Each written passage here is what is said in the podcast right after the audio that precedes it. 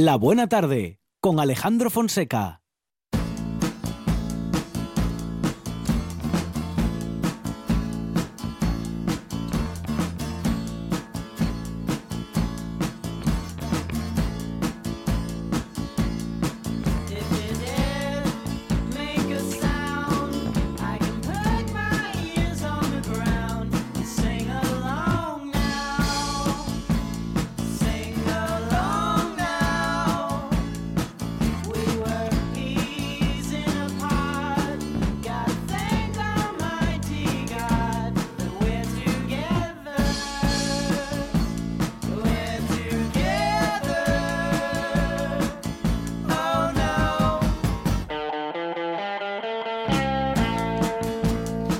El último tramo de esta buena tarde con Olga Gutiérrez. Olga, ¿qué tal? Buenas tardes. Muy bien, buenas tardes. Experta en marketing digital, en nuevas tecnologías y bueno, y en muchas cosas más, Olga. ¿eh?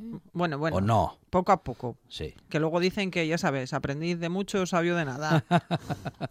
bueno, pero hoy en día hay que saber de muchas cosas. Quiero decir, no, no se puede quedar una... No, no, está claro. Hay, hay que mm, tener mm. conocimientos transversales y luego especializarse en esas dos, tres cosas que o se te dan mejor que otras o tienes más interés y entonces acabas haciendo que se te den mejor. Hemos hablado muchas veces en esta buena tarde y se está hablando desde hace algún tiempo de las noticias falsas, de las fake news. Exactamente. Bueno, prácticamente noticias creadas em, a la medida, ¿no? Como una bola gigante de nieve que una vez que va cogiendo cierta inercia y cierto tamaño según va cayendo por la colina y va acumulando más nieve, eso ya no hay quien lo pare. Eso ya no hay lo que, quien lo pare y de hecho hay fake news que son repetitivas, es decir, son cíclicas. Es como que tienen una segunda y una tercera y una cuarta vida y tienes que decirle tú al que te lo pasa por WhatsApp, oye, pero no te habías enterado que... De hecho, esta mañana yo me he levantado con un comentario que me han dicho, oh, ¿Te has enterado que se ha colgado uno en el puente que se cruza la autopista en el centro comercial de Los Prados? Y era como en plan, ¿por qué me dices eso? No, como anoche fuiste de cena a Oviedo, si de la que volviste, yo, sí, la que volví. Y cuando lo busco dice, ah, no, no fue aquí, no fue ahora. Digo, pero bueno, mirar las cosas antes de pegar estos sustos a la gente. de hecho, hay muchas universidades que le prestan suficiente atención y que están buscando las claves para poder detectar esas fake news, porque claro, mm, los medios de comunicación lo tienen más fácil, tienen sus herramientas. Bueno, bueno, algún periodista se la han metido doblada. Profesionales y conocimiento para, en fin, para, vamos a decir que para no meter la pata, de reproducir noticias que no son, mm, pero los usuarios, los ciudadanos de pie, ¿cómo, cómo, ¿cómo podemos hacerlo? No sé si hay alguna clave en este sentido. A ver, eh, hay una serie de pasos o de recomendaciones en cuanto a las fake news, ¿no? Pues la primera es buscar la fuente. Es decir, ¿de dónde viene eso? Porque todos enseguida vamos a Google o le preguntamos a Alexa, Alexa, búscame no sé qué. Pero luego cuando nos llega una de estas, que además suele tener como objetivo o el enfadarnos, o el alterar nuestra percepción sobre una idea o una realidad, o incluso busca el que modifiquemos eh, esa opinión que nosotros tenemos respecto a un tema y cambiemos a otra, es decir, va a ese cerebro del lagarto, a ese cerebro emocional poco racional, lo que tenemos que hacer es decir, para un momento, espera. ¿Esto quién me lo manda? ¿De dónde viene? Voy a buscarlo en Internet. Hay eh, varias páginas además donde se puede hacer consultas sobre posibles bulos, que luego daremos eh, recomendación. Y después el segundo paso sería importante mirar el nombre del medio. Eh, todos en Asturias sabemos que existe la Nueva España y el comercio en edición impresa. Sí. la voz de Asturias creo que ahora solo existe en digital. Y entonces hubo alguien que en su día inventó en Twitter una cuenta que era la Nueva Asturias. ¿Vale? Jugando con esas dos palabras, ¿no? De esos dos medios muy, muy conocidos en, en la región. Y empezaron a tuitear fakes, pero que se identificaba claramente que esa cuenta era una cuenta de broma, que era para pasar el rato y que lo que se iban a poner era pues como tipo el mundo today. El mundo today. Tal cual. Pues yo me acuerdo que hubo un momento que la gente se enzarzaba y decía, parece mentira que un medio tan respetado como la Nueva Asturias publique esto. Pero si lo tiene puesto en la bio, que esta cuenta es de mentira, que lo que están diciendo no es verdad, que los periódicos son La Nueva España o La Voz de Asturias. Entonces, tenemos que usar también esa parte nuestra de decir, vamos a investigar, vamos a ir un poco más allá, no nos vamos a creer lo primero que nos dicen. No se trata de ser incrédulos, sino de no ser demasiado crédulos en este caso. Otra es que nunca confíes en una captura de pantalla. Ajá.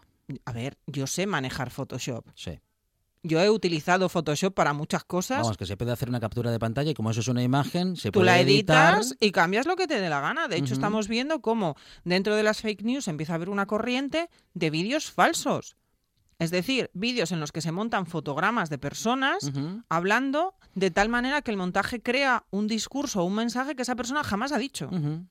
Y eso eh, está demostrado también. Mm. Lo hemos visto en redes sociales, una aplicación en la que Jim Carrey, Jim Carrey aparece haciendo, bueno, pues supuestamente exactamente la misma escena de Jack Nicholson en El en Resplandor. El Resplandor. Tal Y, cual. Claro, no es que sea Jim Carrey un grandísimo actor, bueno, que a lo mejor lo es, pero digo que sea tan bueno como para reproducir Claro, hay una exactamente modificación la actuación. Mm, píxel a píxel de la imagen y de los frames que tiene esa escena para que parezca que es Jim Carrey el que está moviendo la boca y diciendo lo que está diciendo en lugar de ser el original. Ahora una vez que empieza a circular, Eso no la- hay que lo para. Los primeros días um, estaba bastante claro que era, bueno, pues una demostración de lo que se puede hacer en edición de vídeo hoy en día, Sí, pero ahora sácalo del contexto. pero una vez que se ha sacado de contexto, es decir, una vez pasado eh, La pues un tiempo, Mm. se da como cierto, ¿no? Se Sí, da sí. como que Jim Carrey está haciendo una, una imitación, digamos, de esa escena, eh, Mm. y, pero no es así, ¿no? Pero no es cierto, es, un- es, es algo que la tecnología nos permite hacer, que es la modificación de las imágenes. Pues si ya se puede hacer una imagen en movimiento, como es una escena, imaginaros en una imagen estática, que es una captura de pantalla que te mandan. Además, cuando te mandan esa captura de pantalla, el que te lo manda, lo primero que tienes que hacer es pedirle el enlace. Es decir, ¿eso dónde está publicado en Internet? O sea, si realmente lo has visto en Internet, porque además suelen venir esas capturas de visto en Internet y te mandan la imagen. ¿Vale? ¿Y dónde lo viste? Y luego Google tiene una cosa maravillosa que es la búsqueda por imágenes. Tú puedes subir una imagen a Google y que Google rastree esa imagen por la red. Volvemos otra vez. Hay que pensar, hay que tener espíritu crítico. Otra de las cosas importantes en fijarse, el léxico, las faltas de ortografía, los errores gramaticales en la construcción, el usar un- insultos incluso. O sea, ningún periodista, ni ninguna periodista, ni ningún escritor o escritora, ni nadie que esté de comentarista en un medio reputado se va a dedicar a insultar públicamente y de manera que quede registrado a nadie. ni adjetivar a- personalmente a nadie, ni en Bueno, eso a algunos se le va la pinza de vez en cuando, bueno, pero ya bueno. sabemos quiénes son los sospechosos Después, eh, bueno, ya había comentado el tema de las búsquedas de Google Imágenes, ¿vale? Imágenes descontextualizadas, pues yo me acuerdo eh, cada vez que hay algún incidente, hace poco con el tema de Cataluña, cómo habían circulado imágenes eh, de agresiones tanto de una parte como de otra o vídeos en los que se eh, promulgaba como autores a una parte o a la otra que en realidad no tenían nada que ver con lo que estaba pasando en ese momento, sino que eran anteriores o eran de otro, otras circunstancias que nada tenían que ver. Incluso llegó a circular un vídeo de policías argentinos en los que si escuchabas atentamente oías el deja argentino y decías tú, esto no es Cataluña, esto es... Y hubo de los dos lados, ¿eh? Aquí el tema. Quiero decir, tanto de los nacionalistas como de los independentistas. No, no hay una parte que lo haga mal sola. Ah, hablabas hace un momento, Olga, de algunas herramientas que tenemos. Has mencionado Mm. una que si ponemos la imagen eh, En Google. en la imágenes. fotografía Mm. Que queremos eh, bueno, Rastrear, que queremos rastrear, que se puede utilizar esta herramienta porque esa herramienta nos enseña eh, el origen de esa imagen. Exacto. ¿no? De hecho, además en Google tú puedes discriminar las búsquedas eh, por fechas, por rango de fechas. Con lo cual, si tú sabes que esa imagen te la acaban de pasar ahora en 2019, puedes incluso decirle a Google, búscame esta imagen durante el 2018 y pones un calen en- sale un calendario, le pones las fechas en concreto y si tienes las sospechas puedes ir más atrás. Yo un día hice la prueba y llegué como hasta 2005 o algo así, con una imagen que ponían como de nueva y al final el primer vestigio que había en, en Internet, que afortunadamente, eh, aunque exista el derecho al olvido, hay muchas cosas que siguen ahí de una manera, como dice el otro, ¿no? Con la maldita hemer- hemeroteca, ¿no? Para poder consultarlas y podías consultarlo. Eh, la Guardia Civil suele avisar de estos bulos bien a través de su cuenta de Twitter o de redes sociales y se les puede preguntar directamente. La OSI, que es la Oficina de Seguridad del Informático, eh, y ambos eh, servicios, tanto la OSI como eh, la Guardia Civil, incluso unos MS, SMS sospechosos que están circulando esta temporada sobre tiene aranceles que pagar de su paquete y entonces. Pinchas en el enlace, llegas a una página donde hay eh, un formulario aparentemente para que tú metas los datos de tu tarjeta, eso es una estafa. También avisan. También tú puedes hacer la consulta. A mí me llegó uno de estos, se lo mandé a la OSI, me dijeron que ya habían creado la alerta desde hacía un par de días que estaba circulando y que, bueno, pues que gracias por la aportación y demás. También eh, hay más cosas, ¿no? Pues por ejemplo, eh, Maldito Bulo. Maldito Bulo es una página además que se suele usar de referencia para controlar este tipo de cosas. eh, porque están especializados en seguir esos hilos van, y en hacer esa búsqueda para refutar si efectivamente esa información que se está dando es real o no es real. Los famosos cheques de ese supermercado que todos conocemos porque se supone que es el que mejor trata a sus empleados. Al final eso no son páginas de ese supermercado, son páginas que lo que quieren es recabar eh, datos de contacto, pues tipo correos electrónicos, porque los datos es el gran negocio de esta era, de la cuarta revolución industrial, y los datos ahora mismo ya valen mucho más incluso que el petróleo a nivel comercial. Entonces, eh, cuando decimos que las fake news intentan enfadarnos alterar nuestra percepción, es porque ya hay ciertos datos de comportamiento que quien crea esas noticias falsas conoce de esa audiencia potencialmente sensible a ese mensaje que se está enviando. Entonces no vamos a caer en esa trampa, ¿no? Es como cuando dicen, lo de le echaste el trapo rojo al toro. Pues es que te están echando el trapo rojo y tú te estás alterando y tú no estás siendo racional y pensando si realmente eso es importante. Eh, no hay por qué fiarse de todo lo que se publica en Facebook, ni de todo lo que está en Internet. Eh, mi madre, que es una santa bendita, pero que ya lleva por el quinto o sexto mm, perfil en Facebook, siempre me dice, no, es que lo leí en Facebook. Ya, mamá. ¿Y? O sea, quiero decir, lo leíste en Facebook y estaba firmado por algún catedrático, eminencia, doctor, que realmente sea él, o era que se puso ahí o se compartió en un grupo del barrio y nos lo queremos todos. O sea que hay que mirar con mucha atención eh, el origen y también el contenido, cómo está redactado y, y quién firma. sobre todo. O sea, la fuente, quién lo publica, cómo nos lo están haciendo llegar. ¿Hay manera de rastrear esa información en Internet y está en más sitios o simplemente es esa captura de imagen, ese copia y pega que nos están enviando? Y no quedarnos con esa noticia, digo, sobre todo si estamos de acuerdo, ¿no? Porque a veces hay algunas cosas estrambot- estrambóticas que, mm, bueno, que las damos por buenas porque en principio estamos Muchas de acuerdo. leyendas y- urbanas, claro. eh, lo- Mm, las mm. típicas afirmaciones eh, xenófobas o machistas que se suelen manejar desde ciertos grupos eh, de ultraderecha eh, se dan también como buenas y en cuanto te pones a rascar y ves que el INE, el INE está sacando una estadística que te está diciendo que lo que dicen esos señores no es así, etcétera. Hay, hay, hay muchos sitios donde poder contrastar esa información. Eh, hay un documental que se llama El Gran Hackeo, que además se basa en todo lo que pasó eh, para que Mark Zuckerberg tuviera que ir a testificar delante del Congreso de los Estados Unidos. Y directamente nada fue responsabilidad de Facebook, sino de una empresa eh, de gestión de datos a la que se le contrató para hacer una campaña pro-Brexit. Es decir, lo que se intentó hacer fue crear, y lo que se hizo, crearon fake news, crearon noticias falsas, Sí. eh, alimentando esos bulos, esos mitos que comentábamos ahora que no son reales, ¿vale? Pues sobre el perjuicio que hacían los inmigrantes en Inglaterra y cómo le quitaban el trabajo a los ingleses. Eh, de tal manera que fomentaban el que tú te pusieras a favor de la salida de Inglaterra de Europa. Y así nos, ha- nos está yendo a todos, porque al final es un tema que nos afecta, no le afecta solo a Inglaterra. Y, y Mark Zuckerberg tuvo que ir al Congreso de los Estados Unidos a explicar por qué esta empresa había sido capaz de utilizar los gustos, los intereses y las orientaciones políticas de los usuarios de Facebook para crear esas noticias falsas a través de algoritmos analizando lo que tú decías en tus redes sociales, con lo que tú estabas de acuerdo en redes sociales, eso a lo que tú le dabas me gusta y eso que comentabas.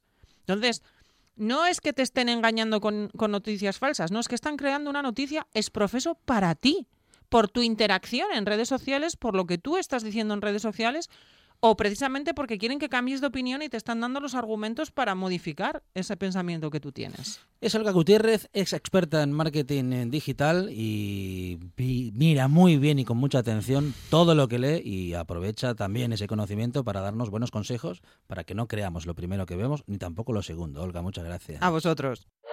En toda Asturias. En toda Asturias. RPA. Esta es tu radio.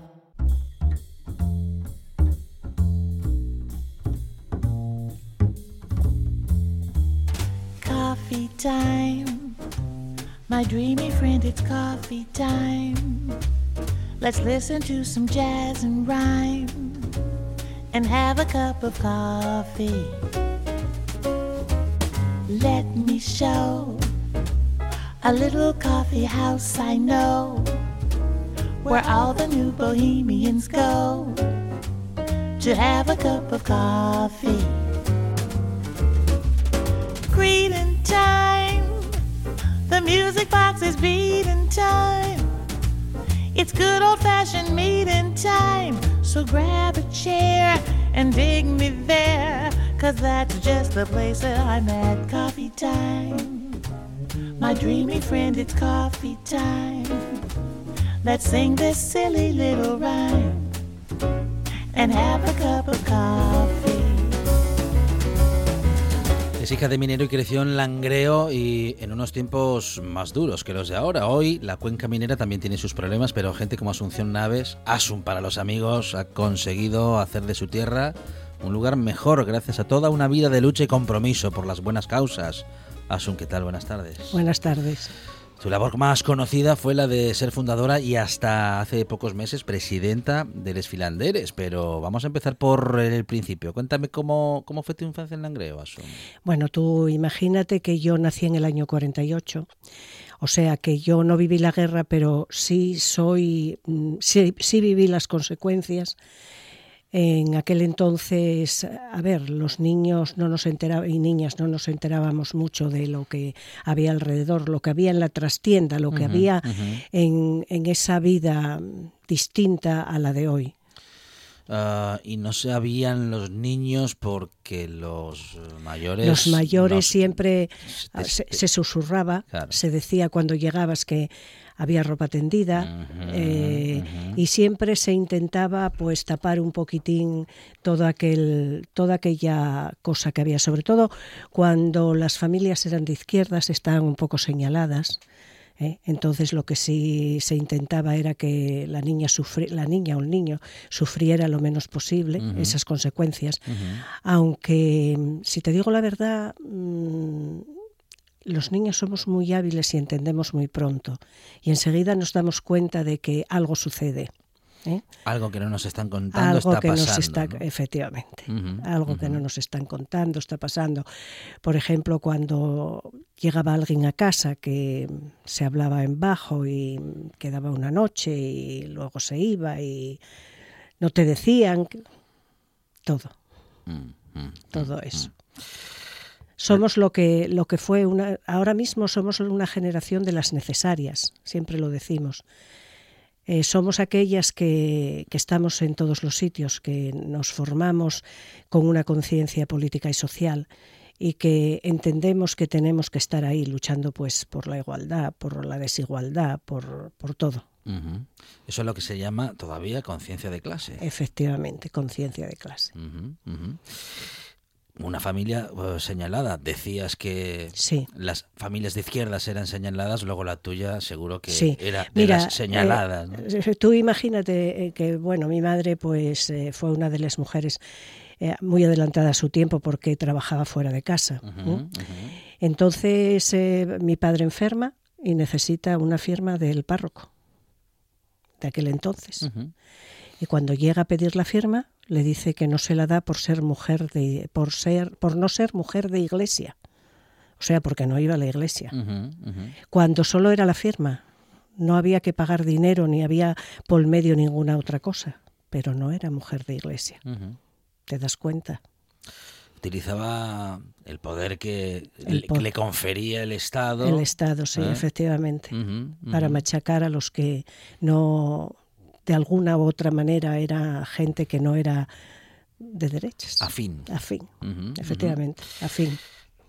Muchas injusticias como esa, seguro que sí. Sí, bueno, te cuento esa y te podría contar más, pero bueno, Ujú. vamos a dejarlo ahí. Ujú, ujú. Tiempos de reivindicación los que has vivido, Asun, en las cuencas, de Claro. huelgas, de paros, de represión. Todo, sí. Las huelgas del 62-63 yo tenía 14 años. De aquella mi padre ya 14-15. De aquella mi padre ya había enfermado, ¿eh? ya lo habían sacado de, del interior de la mina, ya estaba en un punto compatible y después lo jubilaron o, o lo pensionaron, no sé cómo, cómo va eso.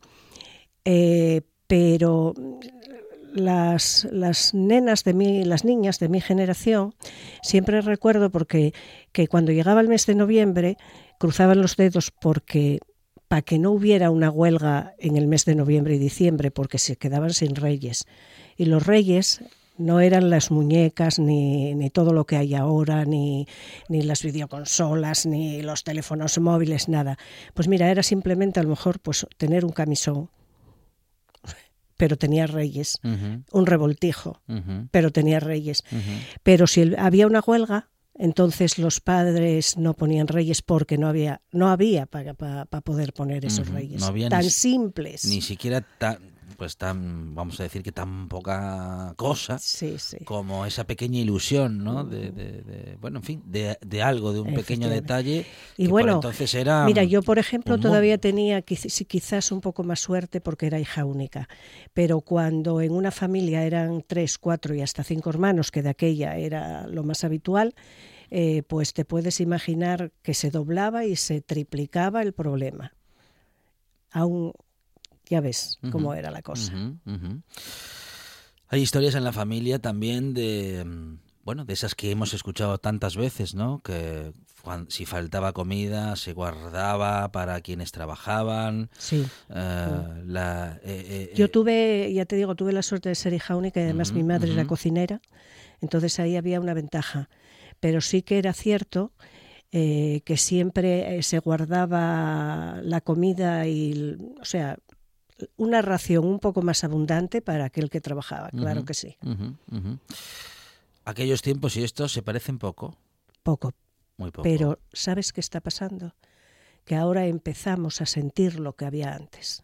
Porque ahora empieza a que los conflictos, el no trabajo, eh, esa, mm, esa reforma laboral que, lleva a que las personas trabajen unas horas, un trabajo precario, que no llegue, que llegue la hora de ir los niños al colegio y tener que hacer un desembolso de libros es algo muy importante. Entonces eh, creo que la generación esta nueva, no mi generación, mi generación ya eh, sufrimos las consecuencias, luego mejoramos, después vivimos un poco mejor, pero ahora volvemos a retroceder. Entonces, ¿qué va a pasar ahí? ¿Qué va a pasar con, con esos chavales, con esos hombres y mujeres que trabajan a lo mejor en el año seis meses, ocho meses, cuatro horas? Al- ¿Qué va a ser el día de mañana? Eso ya empezando por ahí. Pero no solo eso. Y hoy, y hoy, cuando no llega, no estás viendo los desahucios y, los des- y, y comple- y las injusticias que se están cometiendo. No podemos ser pesimistas, pero ya es lo que hay. Dices que retrocedemos. ¿En qué cosas estamos retrocediendo, Asun? Mira, retrocedemos pues en lo que te dije, en el trabajo, en la seguridad en el trabajo, en tener un, tra- un trabajo digno, en tener una vivienda digna, en la educación.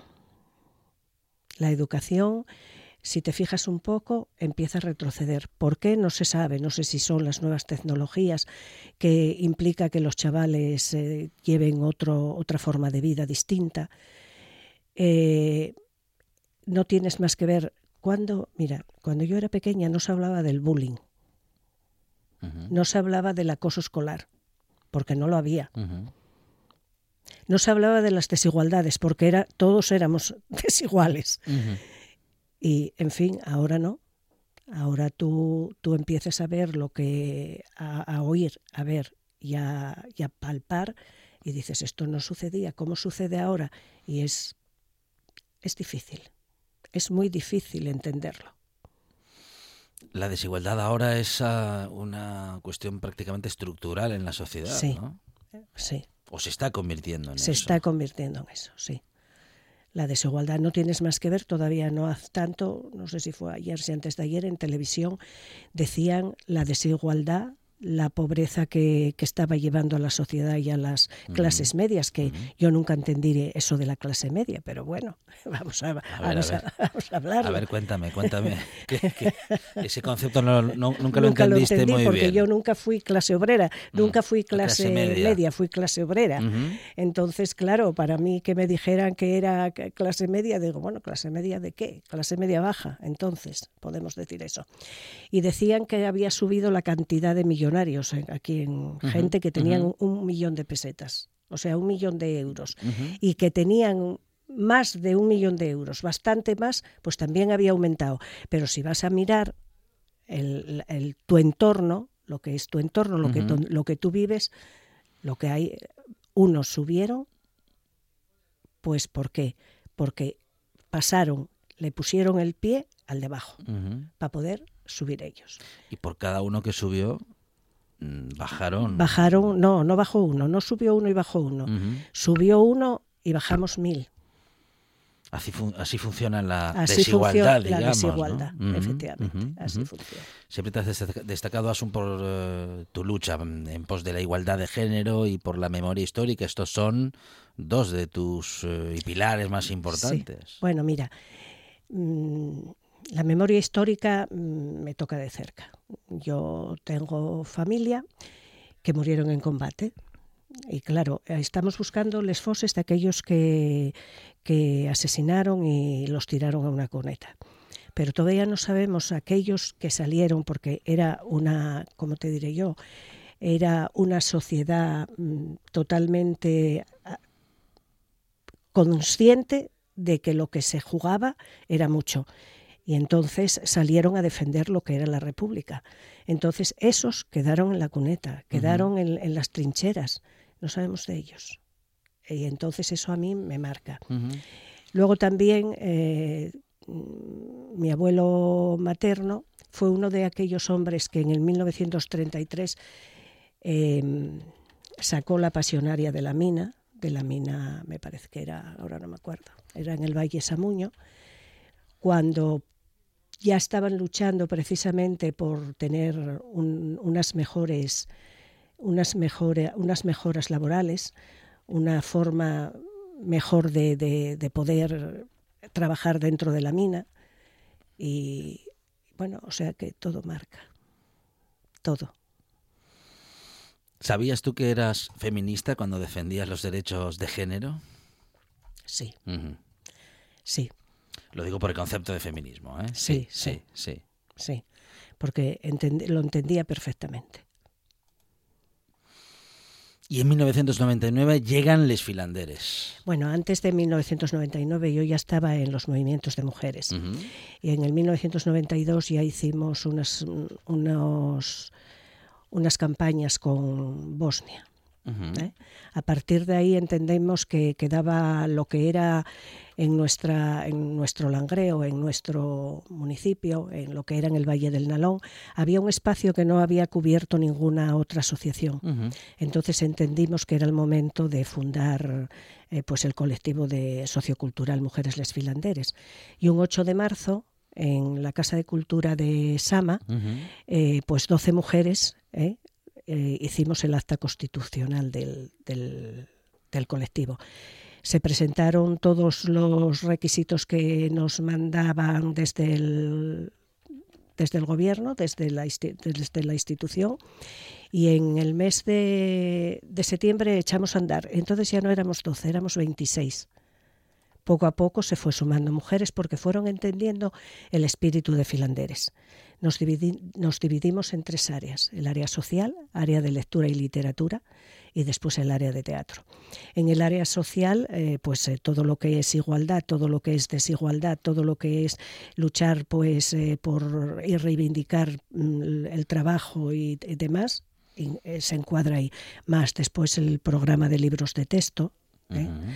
Y luego en lectura y literatura, ¿Qué pues el, qué es el programa de libros de texto? A ver. bueno, eh, llevamos al Langreo eh, el modelo de, de intercambio de libros de texto que había aquí en Gijón y lo adaptamos pues a un concejo más pequeño, que era eh, este año ya fue el séptimo el séptimo programa de intercambio de libros de texto. Eso, pues, en fin, es una buena labor, es mucho trabajo. Pero allí están durante todo el verano tres mujeres que lo dan todo, ¿eh? que, lo, que reciben los libros, los clasifican, los, los ordenan por, por editoriales, por colegios, por cursos, por todo. Y luego pues van entregando a las familias. El año pasado recogimos, porque este año todavía no acabamos el 10 de, de octubre y todavía no hicimos la evaluación, recogimos 1.200 y pico libros y se entregaron 1.069 a las familias. Esos libros que quedan quedan en depósito ¿eh? en una base de datos para el año siguiente. Este año creo que, que salimos, hubo más, porque creo que la primera semana o los primeros 15 días ya se recogieron cerca de mil libros, 900 y algo, pero bueno, los datos estimativos aún todavía no los tengo.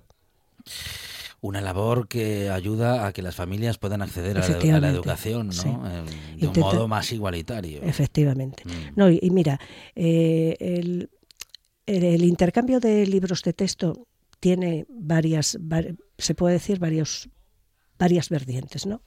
Una está la parte económica. La parte económica, que es mucho ho- hoy día, eh, tener un crío o dos en la escuela y tener que comprar los libros. Luego está la parte más necesaria, que es aquella que no se puede permitir el lujo ni de comprar un libro. Y luego está eh, el medio ambiente. A nosotros eh, en el cuarto año una de nuestras compañeras hizo, que era que es licenciada en medio ambiente por la Universidad de Salamanca dijo queréis que os haga una estimación de lo que se ahorra en medio ambiente mm, en lo que estáis haciendo pues sí y, se- y- allí nos lo explicó los, los, los, los árboles que se dejaron de cortar para poder hacer el papel que lleva los libros de texto. O sea que tenemos todo, todo. Y luego, claro, aquella persona que está concienciada y que entiende que se debe de dar más de un uso al li- a un libro. ¿Entiendes? Y así es. Y tenemos también, también el certamen Argentina Rubiera Solares, al que da nombre una mujer que vosotras reivindicáis. ¿Quién era? Argentina Rubiera Solares era una mujer poeta, era actriz. En el año 1931, con un grupo de, de teatro que se hizo en la Casa del Pueblo allí en Sama, eh, ya tuvieron, ya hicieron una- un recorrido por Galicia, una gira de teatro por Galicia, Asturias, León y Cantabria. Ella era una gran rapsoda, aparte de una actriz amateur estupenda. ¿Y qué pasó? Que fue una mujer que fue condenada a muerte por sus ideas políticas. Eh, eh, luego le conmutaron la pena, la desterraron. Estuvo en la cárcel de Oviedo donde dio a luz un hijo. Luego estuvo en Santurrarán y pasó a Palma de Mallorca. Una vez que, le, que le dieron la libertad, ella fue desterrada, pero nada más que pudo, volvió a Sama, a su Sama natal, que podía haber elegido per- per- perfectamente no haber vuelto. Pero allí volvió y puso una tienda y ella trabajó y sacó adelante la familia. ¿Eh? Entonces, cuando entendimos que por medio de la poesía había que sacar arriba a las mujeres que estuvieron silenciadas, represaliadas por algún motivo, bien porque, por, porque su familia era una familia represaliada, un hermano, o porque ella misma eh, era, era una mujer que, entendía que, que, teníamos que avanzar y que con la República la mujer había avanzado mucho. ¿no? Entonces, ese, en ese momento pedimos permiso a la familia y nos dijeron que sí. Ahora me parece que este año fue el 12, Ujú. 12 años de, de la poesía de Argentina Rubiera. Y echamos a andar. Después pedimos una calle cerca de donde ella había nacido, que ella nació en la calle La Nalona, en Sama. Y sí, un pequeño parque que hay allí, un parque infantil, porque ella también amaba a los, a los críos, era, era una persona... Mira, cuando hablabas con Argentina, la sonrisa no se quitaba de la cara. Y nunca habló ni con odio, ni con rencor, ni con nada. Eh, entonces, eh, para ella, para nosotros fue muy importante el parque que se le puso ahí en Sama, eh, Argentina Rubiera. Quiero decirte que este certamen eh, somos dos, dos asociaciones, la Asociación de Mujeres El Fresno y nosotros. Tuvimos la suerte que cuando lo presentamos en el ayuntamiento, el ayuntamiento entendió perfectamente lo que nosotros queríamos plasmar y nos lo patrocina. Esa es una ventaja y ahí hay una memoria histórica, ahí hay una, un contenido total y absoluto.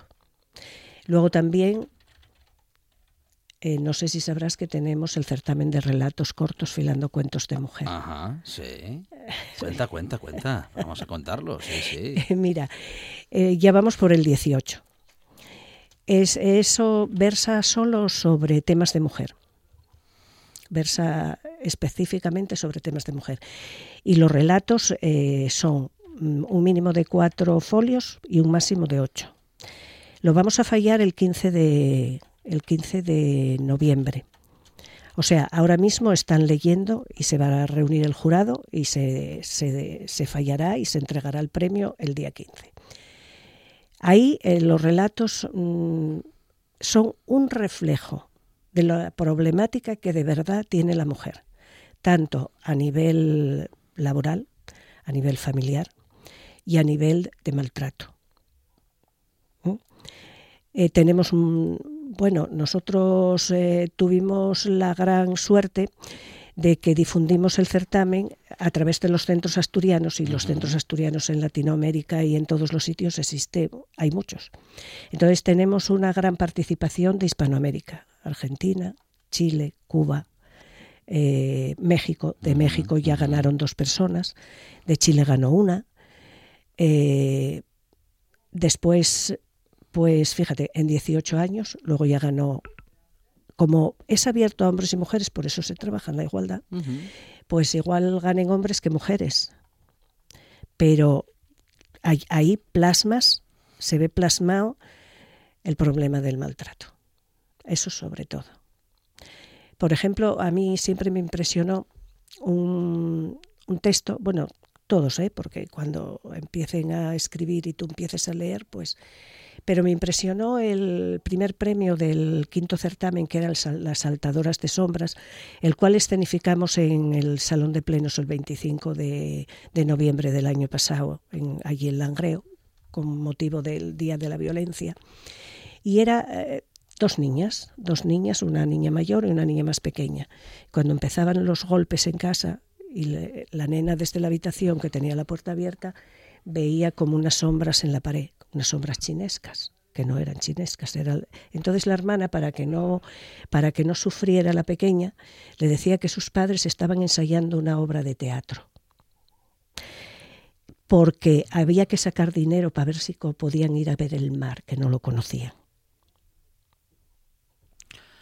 Otra vez los adultos salvando a los niños. A los niños vamos a decir que de bueno de, del horror no en este caso también. sí. Mm. pero sabes lo que más me impresionó que en el texto se plasmaban que eran dos niñas pero no en la realidad era había sido un hecho real.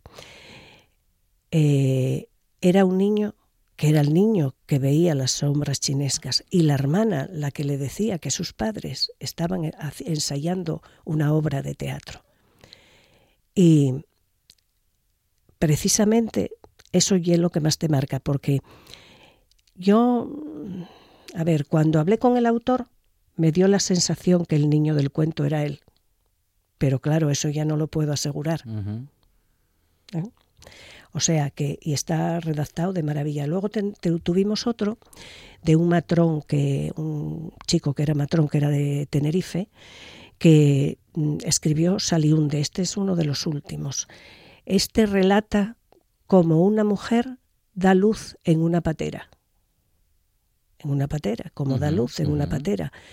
Eh, y cómo ella, una vez dada luz, la persona que la está ayudando, que es otra mujer que viene en la patera, porque la patera hacía agua, eh, recoge la niña, que era una niña, la saca hacia arriba, pero su madre se hunde y se muere. O sea, ahí está la emigración, la desgracia el por qué una mujer en esas condiciones se tira a la mar, se supone por qué, y que después aquí en este mundo lo recibamos como lo recibimos. No hay derecho. ¿Te gusta el mundo en el que vivimos? Uh, estos tiempos, recordando los anteriores tan duros, uh, ¿son mejores estos tiempos? Hombre, en muchas cosas sí, en muchas cosas sí. Lo que sí es cierto que yo, por ejemplo, a mí, yo, yo, todas estas cosas que te acabo de contar me angustian, pero, oye, sí, se mejoró mucho en todo. Mm. Por ejemplo, en la educación se mejoró, en la sanidad se mejoró, aunque ahora retrocedemos un poco porque eh, poderoso caballeros don dinero. Pero bueno, sí, en, las familias en que tú puedes eh, dar una educación a tus hijos. Por ejemplo, yo, eh, mis hijos fueron a la universidad. Ahora tengo miedo que mis nietos no vayan. Pero bueno, todo no fue malo. Hubo una parte mala, una parte buena. Yo creo que, que es todo como un círculo, todo vuelve, todo empieza y todo acaba, pero circularmente. O a mí, por lo menos, es lo que yo pienso. Asum, ¿me vas a saber explicar qué es un filandón en la cultura asturiana y lo que ello representa para la sociabilidad, sobre todo de la mujer? Mira, nosotros so- somos les filanderes, pero no filamos lana, filamos palabras. Bueno, filamos palabras, fil- filamos, eh, ¿cómo te diré yo? Mm, eh, toda esa posibilidad que, que- que sea ayudar a alguien, ¿no? Y mediante la- las palabras intentamos ayudar. Pero un filandón, en el filandón se reunían las mujeres, pues eso, a filar, a trabajar la carda de la lana. ¿eh? Y, y allí se contaban cuentos, se contaban historias, que es más o menos lo que nosotros hacemos en el, en el área de lectura y literatura. Se cuentan cuentos, se, se cuentan historias, se entienden las familias, se riñe a veces, a veces hay, había murmuraciones, todo englobaba, como te diré yo, era eh, como si fuese, el filandón era como si fuera la sociedad de ahora. ¿eh? Vamos a poner no tan, no tan abrupto, porque no, no tenía por qué, porque la vida era distinta. Vamos a poner un sálvame.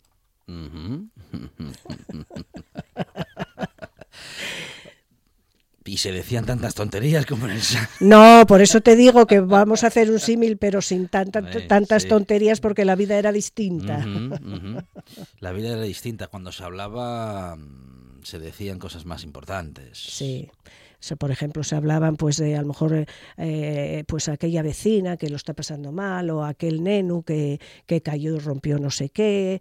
Eh, después eh, contaban historias de había veces alrededor del filandón. Eh, a ver, mm, la la cultura asturiana eh, tiene muchos muchos matices y muchas riquezas en cuanto a cuentos, en cuanto a, a relatos. Y yo creo que el filandón era una parte importante donde allí, se- bueno, a veces hasta se cantaba, Se cantaba también. a veces sí, Ajá, ajá. a veces, oye, cuando la cosa estaba un poco tal, pues oye, las mujeres te cantaban una cancionina. Claro, era una reunión, era una reunión social, se puede decir, y a la vez aprovechaban pues para hacer un, un trabajo y, y realizar pues algo provechoso. Asum, eh, pasas el testigo mm, a Loli Camino después de 20 años de presidencia en Les Filianderes. Mm, Bueno, dejar esa responsabilidad tampoco quiere decir parar, No, no para. pero ¿por, Les- qué, por qué- por qué has querido...? Bueno, 20 años es mucho. Eh, como lo dice el tango, Ujú. 20 años es mucho. Y les filanderes tienen un Bueno, trabajo el- el continuo y dice- constante. El tango dice que 20 años no es nada, pero... Pero es mucho. Es mucho, ¿no? Mm. Eh, a ver, eh, el- nosotros al tener esas tres áreas tenemos un trabajo constante y continuo. Unas veces agradable, otras veces estupendo y otras veces, bueno, les menos, Mm, ya mm. sabes. Y entonces, no, yo ya llegó un momento en que realmente estaba saturada, no podía más. ¿En qué sigue Asun a Naves en este momento centrada? ¿Cuántas batallas abiertas tienes, Asun? Bueno, en este momento voy cerrando, voy cerrando un círculo. Voy cerrando un círculo porque mm, ya, ya voy cansando y entonces voy cerrando las batallas poco a poco. Loli Camino mm, es la presidenta de una gestora. En el mes de marzo habrá una, una asamblea donde de ahí saldrá la próxima junta directiva que te voy a decir que va a tener continuidad les filanderes, que además va a ser gente más joven. Entonces, claro, la fuerza va a ir para adelante. Porque mira, el- la que llega a filanderes no se le pregunta ni ideología, ni religión, ni tampoco opción, opción personal. Pero es como una filosofía de vida. Entonces, si entiendes el mecanismo y la filosofía, sabes que tienes que ir siempre hacia adelante. Y, y no dejar que te influya nadie por el camino. Entonces, a los filanderes por eso llegamos a donde estamos. Nunca pensamos llegar a donde estamos, llegar eh, como llegamos. Jamás pensamos cuando se fundó que íbamos a tener premios. Sin embargo, tenemos el reconocimiento de varios centros asturianos, tenemos un premio de, de- del Centro Asturiano de Madrid, el Urogallo de Bronce Especial en el 2007. Tuvimos también el premio eh, Pasionaria de aquí del área de, de Gijón. ¿Y qué más tuvimos? Tuvimos más, ¿eh? pero ahora no me acuerdo. Y el último, el de la Logia Masónica. Ujú. Progreso 1850, que nos lo entregaron el día 11. Nosotros no, no hicimos el colectivo eh, para llevar premio, pero cuando te conceden un premio es porque algo estás haciendo bien y a la vez te anima a seguir y te anima a ir cada vez a más. Y así lo hacemos. El grupo de teatro, en el grupo de teatro son todo mujeres. Eh, hay, una parte lúdica, hay una parte un poco más seria de las obras de teatro y ahí hay mujeres que recuperamos del maltrato. Hay mujeres que dejaron la psicóloga, se metieron en el teatro, se empaparon, son unas grandes actrices, te lo digo de verdad, y, y dejan y, y fue una manera de aumentar su, su autoestima. Aquella que tenía por los suelos resultó que se vio en un escenario representando un personaje que ella nunca jamás en su vida pensó que iba a poder superar y que podía llegar ahí. Porque ya sabes que la autoestima de una mujer maltratada eh, está por los suelos y no vales nada, pero sí valen, ¿eh? valen y mucho. ¿Qué le pides a la vida, Asun? Tranquilidad. ¿Y cómo ves el futuro? ¿Y qué le dirías a los jóvenes que, claro, que tienen que coger la energía que tienen ahora y recoger el, tu- el testigo que tú dejas?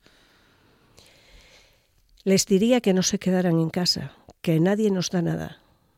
La lucha continúa. Siempre, siempre, siempre estás luchando por algo. Unas veces por el trabajo, otras veces por el salario, otras veces por la vivienda, otras veces por ser tú misma, que también, otras veces porque no te influyan ni te cambien la forma de ser, porque no haya nadie que te quiera culebrear, que por debajo intentando que, que tu, tu forma de ser, tu forma de pensar, tu lucha, te cambie. O sea, que no tengan precio, que la vida no, no tiene precio. Es Asunción Naves, Asun, que ha sido presidenta de Les Filanderes durante más de 20 años, que ha luchado en todos los frentes y que lo sigue haciendo, claro. Su vida es toda una lucha y ha ganado muchas batallas, claro. Está aquí con nosotros y contándonos, contándolo eh, con esa fuerza, con, eh, bueno, pues con esta, con esta frescura también y con esta, insisto, fuerza. Asun, muchísimas gracias. ¿eh? Gracias a vosotros Que por se- tú ya lo sabes, pero que sepas que ha- has ganado. que gané. Espero, Mm, porque fue muy duro. gracias, Asun, gracias. A vosotros. Estás escuchando RPA, la radio autonómica.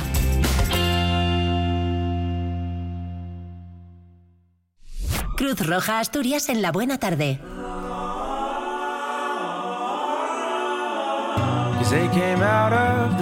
Y justamente eh, estamos con Silvia Valdés, que es la referente de formación de la Asamblea de Gijón de Cruz Roja. Silvia, ¿qué tal? Buenas tardes.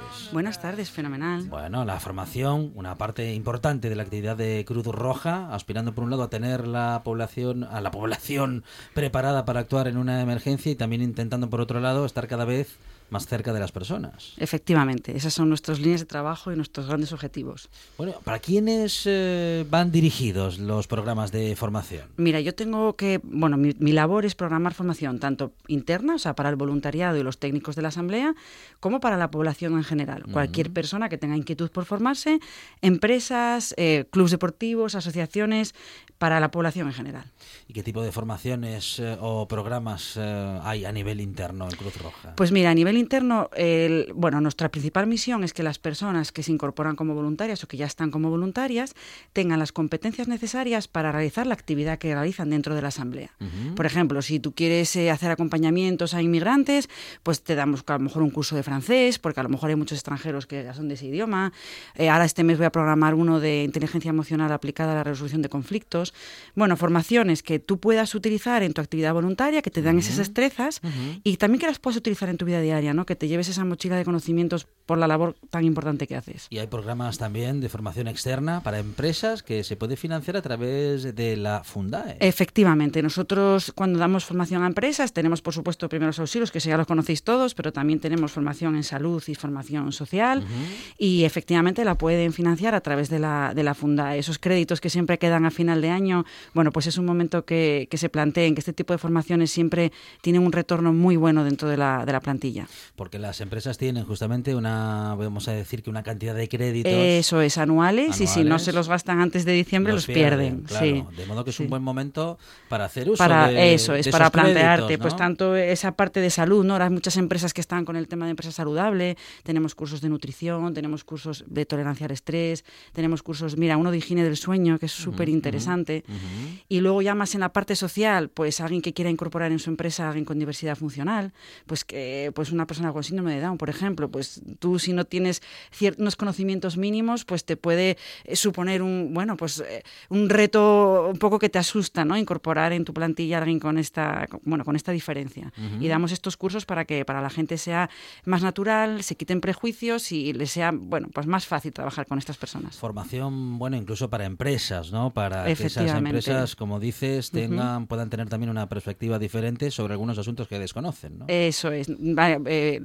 no solo, por ejemplo, diversidad funcional, sino también eh, trabajamos el fenómeno de la inmigración eh, en el ámbito sanitario, pero también en empresa, ¿no? Pues quieres incorporar a pues un grupo de chavales marroquíes porque ves que tienen los papeles, están legalizados, pero tienes miedo de que haya una barrera cultural. Bueno, pues prepara, prepara tu equipo para, para cualquier colectivo que, que quieras incorporar.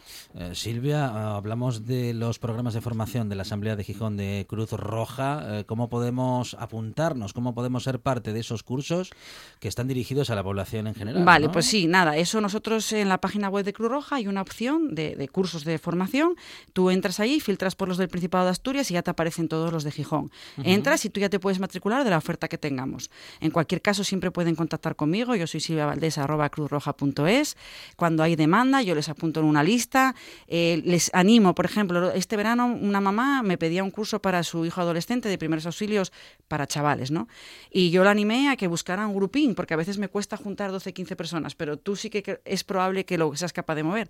Y me vinieron el equipo de fútbol entero. Hicieron un curso de primeros auxilios para adolescentes en el horario que ellos quisieron, en los días que ellos quisieron y además salieron encantados. O sea que O eso. sea, que también puede haber, eh, vamos a decir, que cierta iniciativa por parte Eso de organizaciones, bueno, eh, eh, privadas o, Claro. en fin, grupos Sí. que pueden acceder directamente y, eh, Efectivamente. bueno, igual- igual a la repetición en grupo a, eso, a esa formación. Claro, y además eso les da la posibilidad de tener toda la versatilidad de horarios, fechas y espacios. Lo podemos hacer, nos desplazamos y damos las formaciones donde ellos quieran. Si te parece, Silvia, repetimos cómo llegar a estos cursos, cómo apuntarnos y, Vale, si y es un forma curso, de contactar. Muy bien, si es un curso que ya está publicado en la página web, simplemente entras en Cruz Roja Asturias a la opción de formación, filtras por Principado de Asturias y te apuntas al curso que desees.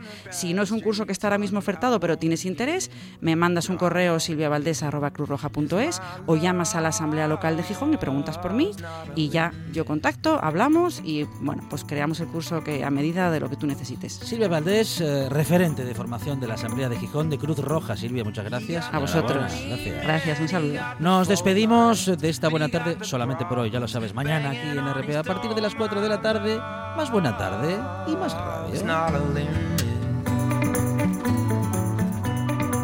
So won't you keep from the beggars of bones? The night comes to bring them home. If they manage to keep safe skin, you'll call for her. She'll call for him.